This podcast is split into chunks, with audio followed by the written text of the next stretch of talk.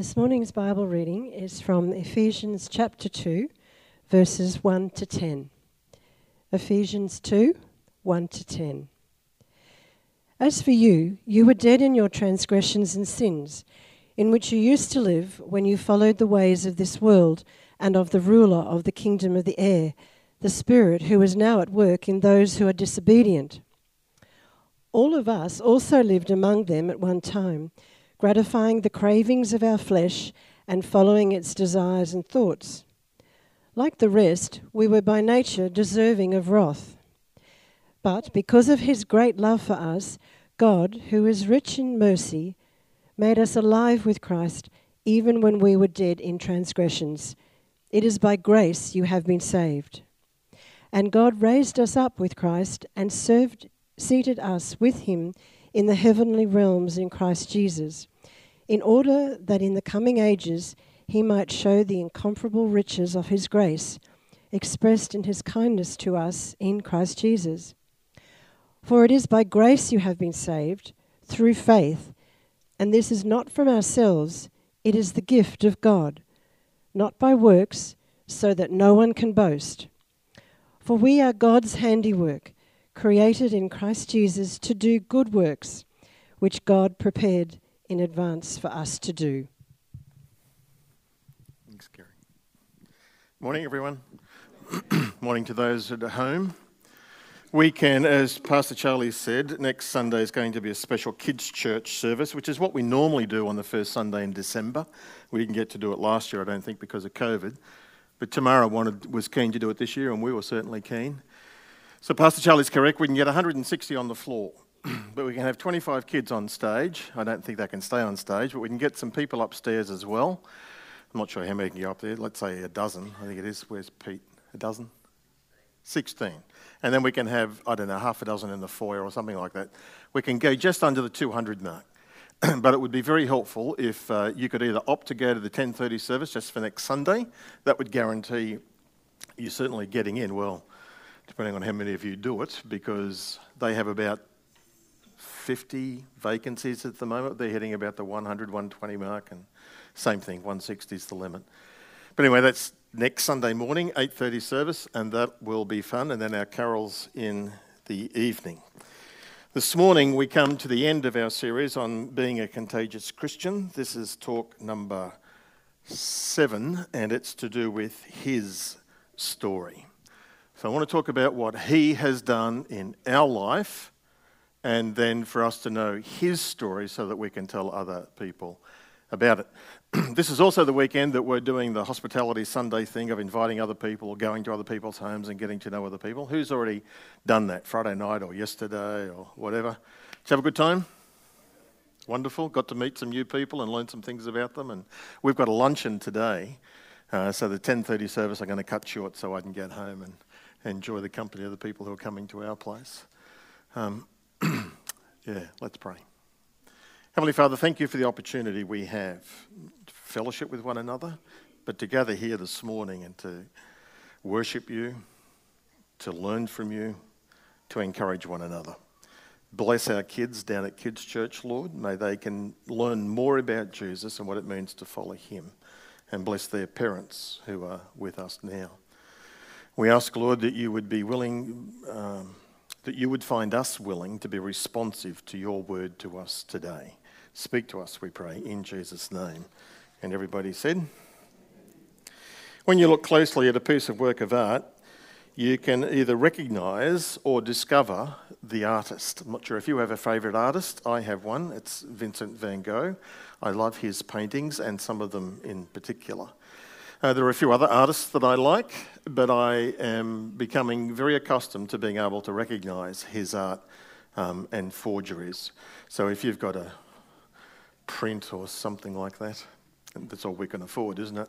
Anyway, Michelangelo was reputed to have said once, How did he come to build or make the statue of David, which is world renowned? And he said, I just took a block of marble and I chipped away everything that wasn't David. The reality seems to be that the artist, the sculptor, sees the finished product before he starts and he moves towards it. So, too, God in our life, He sees the finished product before He starts working on us. He made us in His image, He made us to have a relationship with Him. We got off track through sin. He's in the process of rescuing us and restoring us to what He wants to be, what He wants us to be like. He's shaping us. He takes us as the block of marble and He chips away everything that doesn't conform to that image. So when we become a follower of the Lord Jesus, we're just like a big block of marble, if you like, and God knows what He wants you to look like, like the Lord Jesus. Whereas we look at our life in the short term and we might feel that, gee, this corner is a bit too sharp, and God says, I haven't finished with you yet. I'm still working on you. This bit's a bit rough and it might need sanding and smoothing and maybe even polishing, and I haven't finished with you yet. I'm in the process. But this bit is, uh, just seems to be wrong, doesn't seem to fit in to do what it ought to do. I'm not finished with you yet. What about this bit? It's not even touched yet. I'm not finished with you yet. This passage talks to us about what we used to be like and what we are now like because of Jesus. This is his story of what he has done in our life. What were we like? What did we look like? Our spiritual life before we knew Jesus. This passage describes us as being dead, spiritually dead, not physically dead. Spiritually dead in our transgressions and sins. We normally think of life as ending in death. Paul says, actually, when you speak in spiritual terms, our life begins spiritually dead. We begin dead. And what's dead? Unresponsive Death means quite literally separation. That's what the word means, to separate. So that when we die physically, when we see an animal or a loved one pass away, die, there has been a separation of their life from their body. And the body is now unresponsive, not breathing. The soul and the spirit has left and gone somewhere else. That's what death is. And so Paul describes us as being unresponsive, separated from God, distant, lost, without hope. Why were we like that? Well, he tells us because of transgressions and sins. Transgressions means that we fail to stay on the path, we get off course, we get off track. We've all done that, haven't we? Set out to do something, you set out to do it right, but before very long it could go wrong, or you do wrong, or you say something wrong, we get easily distracted. Sin means to fall short. Like an arrow shooting at a target, we're aiming at something to be good and to be right, but we fall short. That's sin. To get off track, to fall short, renders us spiritually separated from God. That's the story of Adam and Eve, way back in the beginning. Basically, it means that we are self focused. Made in God's image, made to relate to Him, made to be God centered. We were lied to and tricked by the evil one in the Garden of Eden, and ever since then, all of us have been born into this world, and now it's quite natural for us to get off track, to fall short, to be I focused. You don't have to teach babies, you don't have to teach toddlers to say no. I remember being very shocked when Marnie, my third grandchild, said that to me. No, where did that come from? You sinful, transgressing little child. It's natural for us. We're born that way. You don't have to teach kids mine, do you? They're selfish. They're born that way. I mean, they're adorable and we love them and all of that. And you want the best for them, but they are self centered, self focused little bundles of iniquity aren't they? Amen? Wasn't a very strong amen. That's how we got into this mess because of sin. And in fact, Paul goes on to say for us that we're born into this fallen world. If you doubt this, if this is new information for you, then you tell me what the desire in your heart is when you see the sign wet paint don't touch. What do you want to do? Mm. Where does that come from? When you are told, don't, what happens? I think I'll do that. When the government says to us, this is part of our world right now, isn't it? When the government says to us, you must get vaccinated, what happens? Some rise up and say, you can't tell me what to do. Now, that's a complicated, bad illustration, probably, because it's got the other complications attached to it. But anyway, into this world, we have been following three things there is us, our sinful flesh, there is the world of people around us and the influences, and there's also a spiritual influence from the devil. We follow the ways of this world, its mindset, its values, its thinking.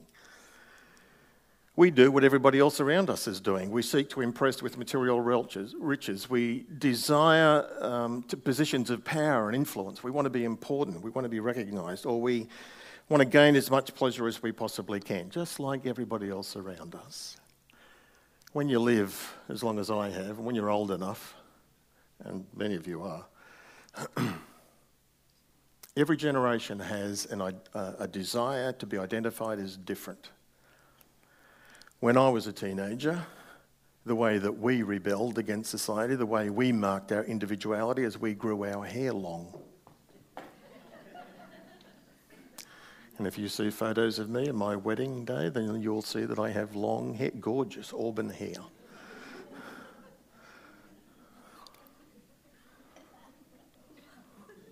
Generation before that, short back and sides. What is it now? Tattoos. They all want to be different. But the trouble is, all of those who want to be different are all the same. It's like that all the time. We want to be like the people who are around us. We follow the influence of the world. We also follow the influence of the evil one. This passage describes him in two ways. It describes him as the ruler of the kingdom of the air and the spirit who is now at work in those who are disobedient. He's the one who is in charge of the forces of evil in our world that we are very familiar with. He is powerful. It's limited, it's not as powerful as God, but he's powerful and he has influence and he seeks to work behind the scenes. He doesn't want to be recognized because once he gets recognized, he can be resisted. And the scripture says, Submit to God, resist the devil, and he will flee from you. He's defeated. But he doesn't want you to know that. So he deceives, cons. And he's the spirit who is very busy. He is at work in those who are disobedient. He is the one who is putting ideas or suggestions to us, who is tempting us. And as I said, he lies. Right back in the beginning, Genesis chapter 3, the evil one comes in the, in the, pers- in the animal of the, sna- the snake and speaks to Eve and says, Did God say that? No, no, God said this. No, that's not true. God's lying to you. God knows that if you eat from the fruit of the tree of knowledge, good and evil, that you will be like him. He lies. He lies to us. He tells you, if you do this, you'll be happy.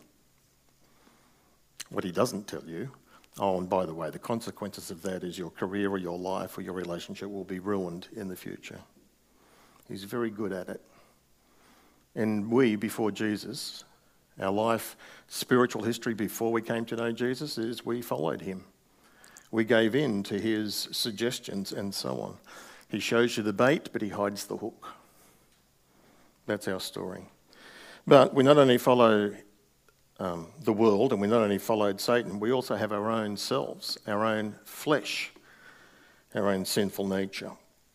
So you can't blame others and you can't blame Satan for your sinful choices the passage goes on to say that we followed our gratifying the cravings of our flesh, following its desires and thoughts.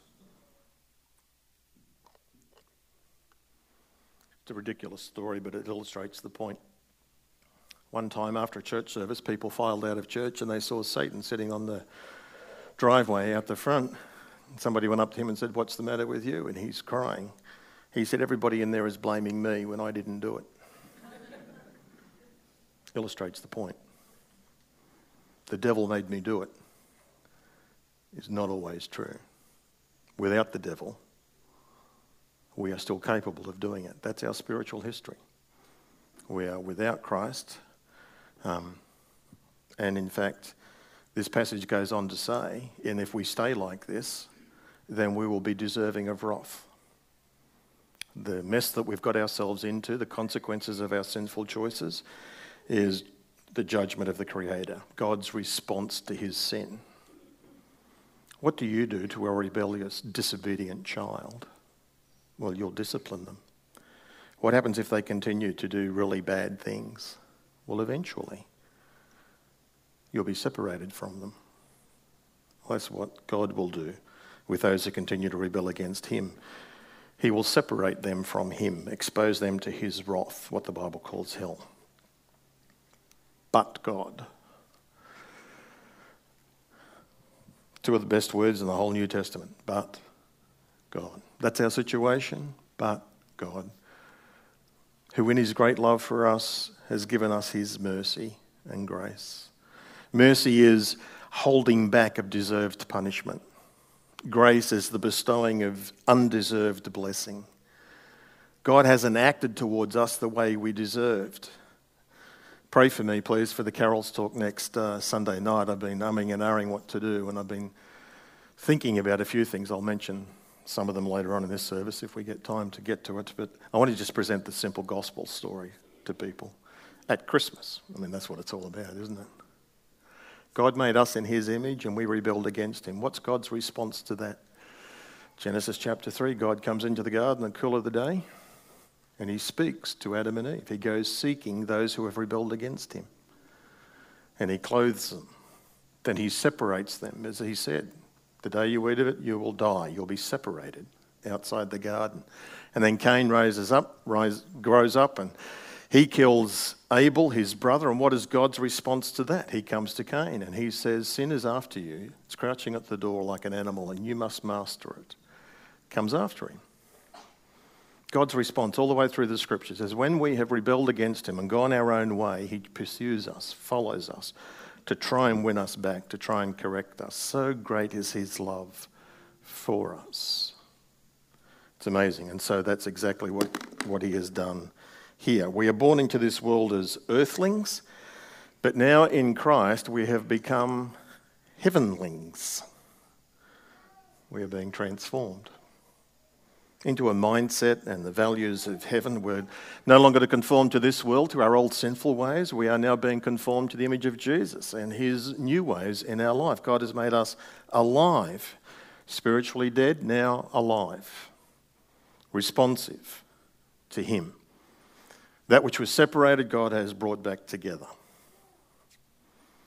That's the picture of the Old Testament temple. God chose Israel not to be exclusive of other nations, but He chose Israel in order to reach the other nations, to show them that you, there is a God and you can be in relationship with Him. That's what they were supposed to do. But they were self focused, they thought it was all for them. And even the way the temple was built with the, the outer court of the Gentiles and the court of, the court of Israel, court of the women, the court of the men, that there was, there was separation, but it was still possible to come near, still possible to offer a sacrifice and to know God. But in Jesus, the picture is that God has torn down the walls that separated us. And the curtain of the temple has been torn in two, and now we have free access to God because of Jesus. What Adam and Eve started when they got kicked out of the garden, God has been at work to reverse, to bring us back into relationship with Him. Ephesians 3:12 in the Living Bible and the first edition of the New Living Translation says because of Jesus and our faith in him we can now come fearlessly into God's presence assured of his glad welcome. Isn't that a great verse? Because of Jesus and our faith in him we can now we now have access to God, as Paul will go on here to say. Please note these three things that he has made us alive in him this is a one off event, it's written in the past tense. The moment you become a follower of Jesus, the moment you repent, believe, become a, a, a Christian, a believer, it happens then. You've been transferred from the kingdom of Satan and self, and you've been transferred to the kingdom of the Son he loves. You're now under the rulership and kingship of, Lord, of the Lord Jesus. God does it. He did it. He made us alive. It's not resuscitation, it's not this life improved, it's a new life imparted. We have been raised up, Paul says, in the spiritual sense. One day it'll be in the physical sense when the Lord Jesus returns, but right now we have been raised from the dead spiritually. There's a new power living in us. The person of the Holy Spirit indwells us. And He's helping us think right, choose right. And now it's possible that we, by our thinking and choosing, can overcome the sin bias that we still have in us. We don't have to sin anymore. We're not captive to sin. We've been set free. But there's still an evil one, there's still a world, and there's still the sinful flesh. So we still have choices to make. Our spirit is saved, we are being saved in our soul, and one day we will be saved in our body. And Paul goes on to climax this by saying, And we are seated with Christ in the heavenlies, into the very throne room of heaven itself. Now we are sons and daughters of divine royalty. God sees it. The angels see it. Satan sees it. Paul writes Ephesians so that we could see it, so that we could understand it. It's an incredible spiritual truth. Seated means finished. When the day's labour is over, the workman sits down. The Lord Jesus, when he had finished his work, sat down, which made a little kid ask, What's it like to be God and to govern the whole world just by using your left hand? The pastor said to him, What do you mean by just using your left hand? Well, it says when Jesus went there, he sat on God's right hand. Raised, seated. Place of security, place of blessing. Seated in the heavenlies is a place of responsibility and of service. We are servants of the Lord. We are to serve him. We are exhibit A of his divine grace. Remember, Adam and Eve, made in God's image, before they sinned, were given dominion to rule over the earth. So God is now restoring this process. And spiritually, we are in the heavenlies. We have spiritual authority. And we exercise that primarily through prayer. This is our spiritual history. God is rewriting it, He's changing us. Seated with Him in the heavenly realms. It's by grace that you are saved through faith. How do you get all of this? By believing, by accepting it as true, and by receiving Him. And that's not from ourselves, this is God's gift to us. We are not saved by works.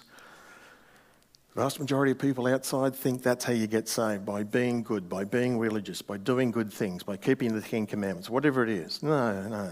We're not saved by works, not by what we can do.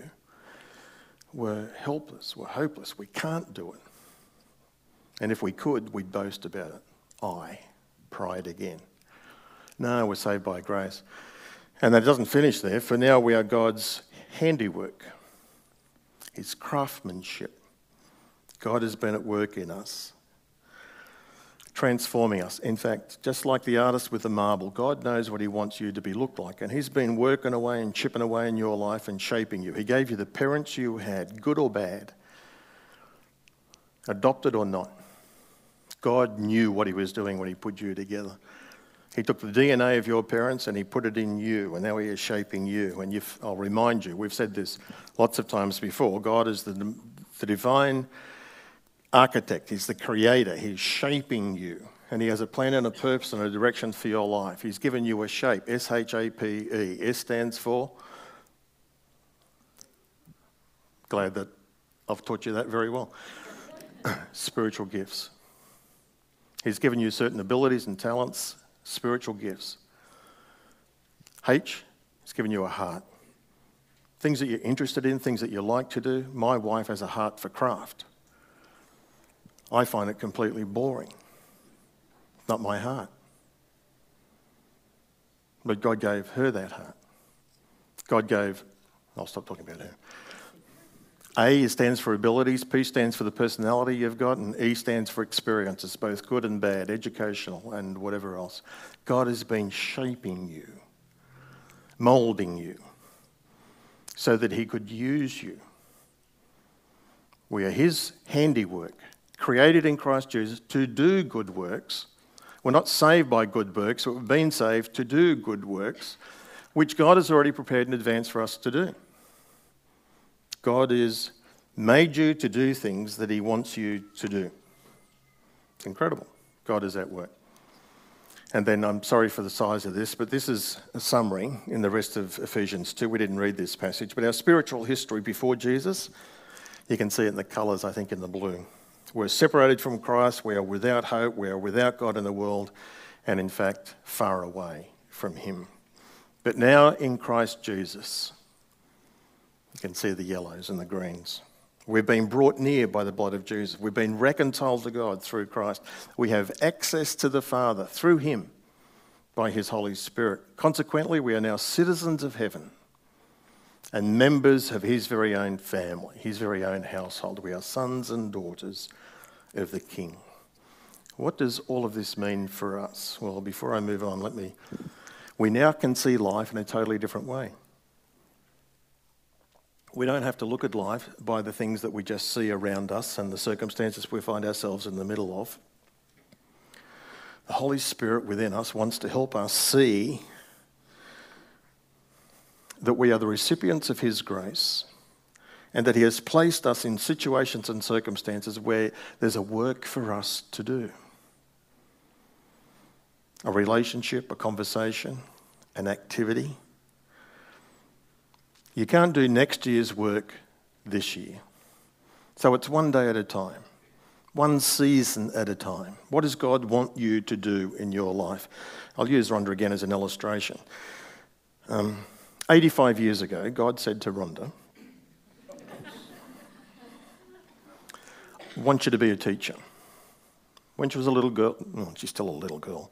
Um, when she was a younger girl, uh, God said, planted that desire in her heart. She wanted to become a teacher. Interesting story and circumstances. Well, jump over all the details. She became a teacher. That's 40 years ago. She now believes God is saying, okay, finish doing that. I've got something else I want you to do. And so all this year she's been preparing. It's the last time I'll do that. It's the last time I'll do that. It's the last time I'll do that. She's got one more outside duty to do, and then she has finished. One more week of kids, and then one week without kids, and then full time with me. Pray for her, won't you? God's been at work very clearly in her life, and she has fulfilled her life's dream. Guess what's been happening in the last few weeks? This happens every year, but the last few weeks, particularly because it's getting out there that she's finishing, kids that she taught in high school, they're now up here. There's one photo, he looks like he's about eight foot. He's seriously a big dude, and against Rhonda, and that's what they all do. Year six, year five, they come back and they stand next to Rhonda let alone in high school. She'll be down the street at the supermarket and she'll recognise kids and they'll do that. These kids are coming back to her because they remember her very fondly and they thank her for what she taught them to do. She's had an incredible impact in hundreds of kids' lives. Who would have knew that? God did.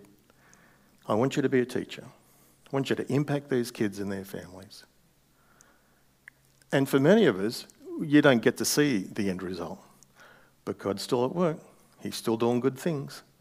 He just wants you to be available to do the works that He's created you to do as a member of His family. It's like Jesus is now in our life, and I've used this illustration before.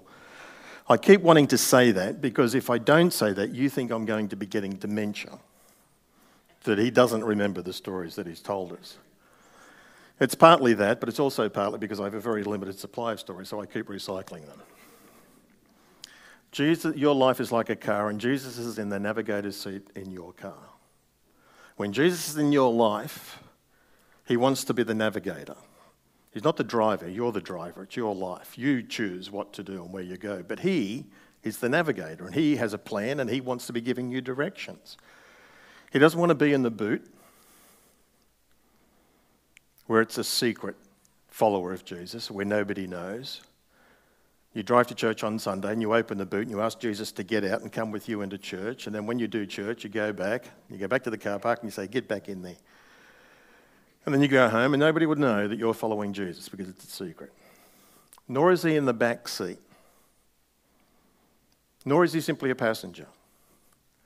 He's not the driver, he's the navigator. And just like our voice on our GPSs or whatever, the Lord Jesus says to us, in 300 metres, take the first exit from the roundabout and head down Generosity Street. Oh, I don't want to go down Generosity Street. I don't want to do that. And we disobey. And then the navigator of our life will say to us, in 100 metres, make a U turn and take the third exit on the roundabout to head down Generosity Street. And if we don't obey that, then he'll say, okay, continue on towards pain and discipline. Or he'll say, pull over, stop what you're doing. Let's have a chat about this. He may put you on your back in a hospital or at home. He can influence your life. He's committed because he loves you. He knows what's best for you. And he's going to try and help you make the right choices. But sin and Satan and the world have so twisted us that sometimes we choose to ignore him. Anyway, because now Jesus, he's made a significant difference in our life, all of these wonderful things. So we need to know the story. There are four parts to it. I've got five minutes and I've got about 40 minutes to go. So, you ready? Here we go. To the gospel story, there are four or if not five parts God, man, God, and response. Here is the simple, basic outline of the gospel God. God made us, made us in his image so that we could relate to him. God is loving, just, and holy. You don't have to say all of this, but it's, this is your basic outline. Talk about God. Man. God made us in his image, but we rebelled against him. That's called sin. And now, as a result of that, we are separated from God, resulting in death. We're helpless and we can't change it. God, in the person of Jesus, has come into our world he became one of us. He lived, he died, he rose again. He was our substitute. He paid the penalty for our sin. He cancelled our debt. He offers us forgiveness. What do I do? Well, if you believe and accept Him, you admit your sin and ask for forgiveness, then He gives that to you and gives you eternal life and will begin the process of transforming you into His image. What's my response? What if I don't? Well, you have free will. But just like God removed Adam and Eve from the garden, so He, because you choose not to accept Him, then He will exclude you from the new heaven and new earth. Your choice. Which way do you want to live? So that's the basic outline. What you also need to know is how to illustrate it. Here are nine illustrations. I don't have time. Number one, here is the easiest and the most simplest. What's the difference between religion and Christianity? Do versus done. Every religion in the world is about doing things. I have to do these good things. I have to do these rituals. I have to follow these routines. I have to keep these rules. And if I do that and do it well enough, then I'll get into heaven. Then I'll be accepted. I'll be saved. No. That's religion, and we can't do it ourselves. Done is about what God has done for us already in the person of Jesus. Do versus done. Or you might want to go with the five R's, which is a little bit longer and wordier. What's religion? It's rituals and rites, it's routines and rules, it's all of the resolutions. I'll stop doing that, I will do this, I will improve. No, Christianity is all about relationship. It's about you knowing a person, the person of Jesus, and responding to him. Submission and obedience. Two ways to live. I'm going to take a couple of minutes on this one. There's a track. This is the first edition. This is it here.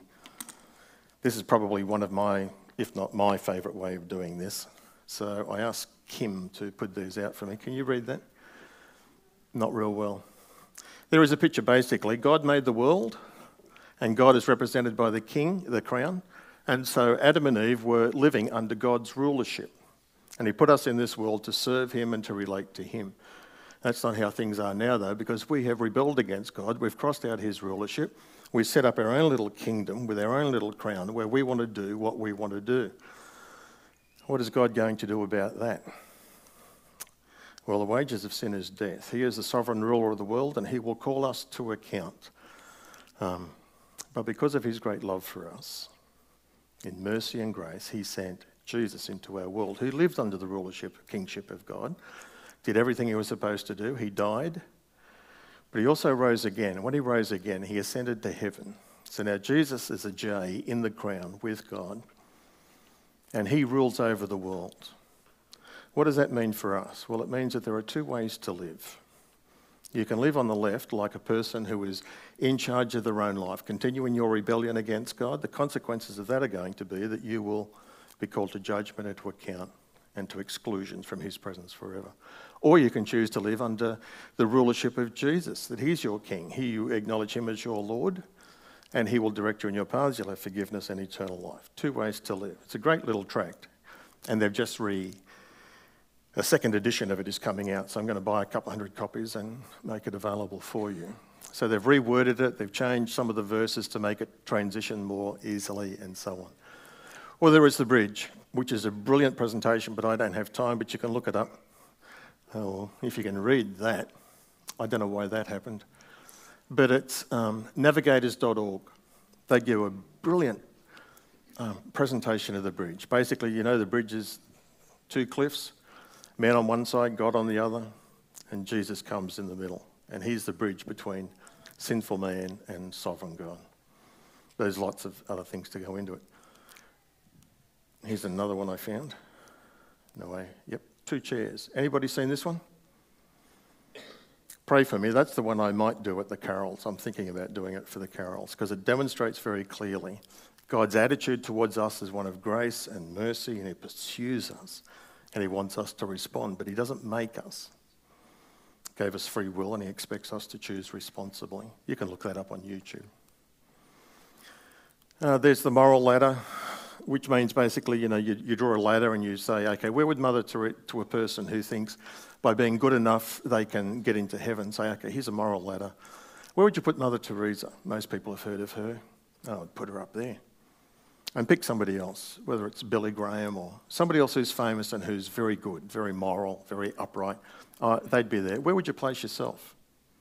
Down here. So, what do you do with the gap that's between you and God? Even if you're perfect from now on to the rest of your life, what do you do with the previous moral indiscretions that you've been involved in? You help people to understand they fall short. Same with the scales of justice. Two hands is very simple. This is an evangelism explosion. Uh, God is like the light.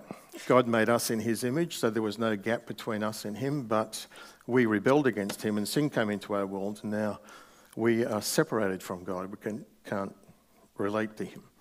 Jesus came into world, world like us, and he died on Calvary's cross as a substitute, taking our sin. So now we can relate to God if we have Jesus take away our sin. It's very simple, but it's an illustration to help people come to understand these basic truths of the gospel.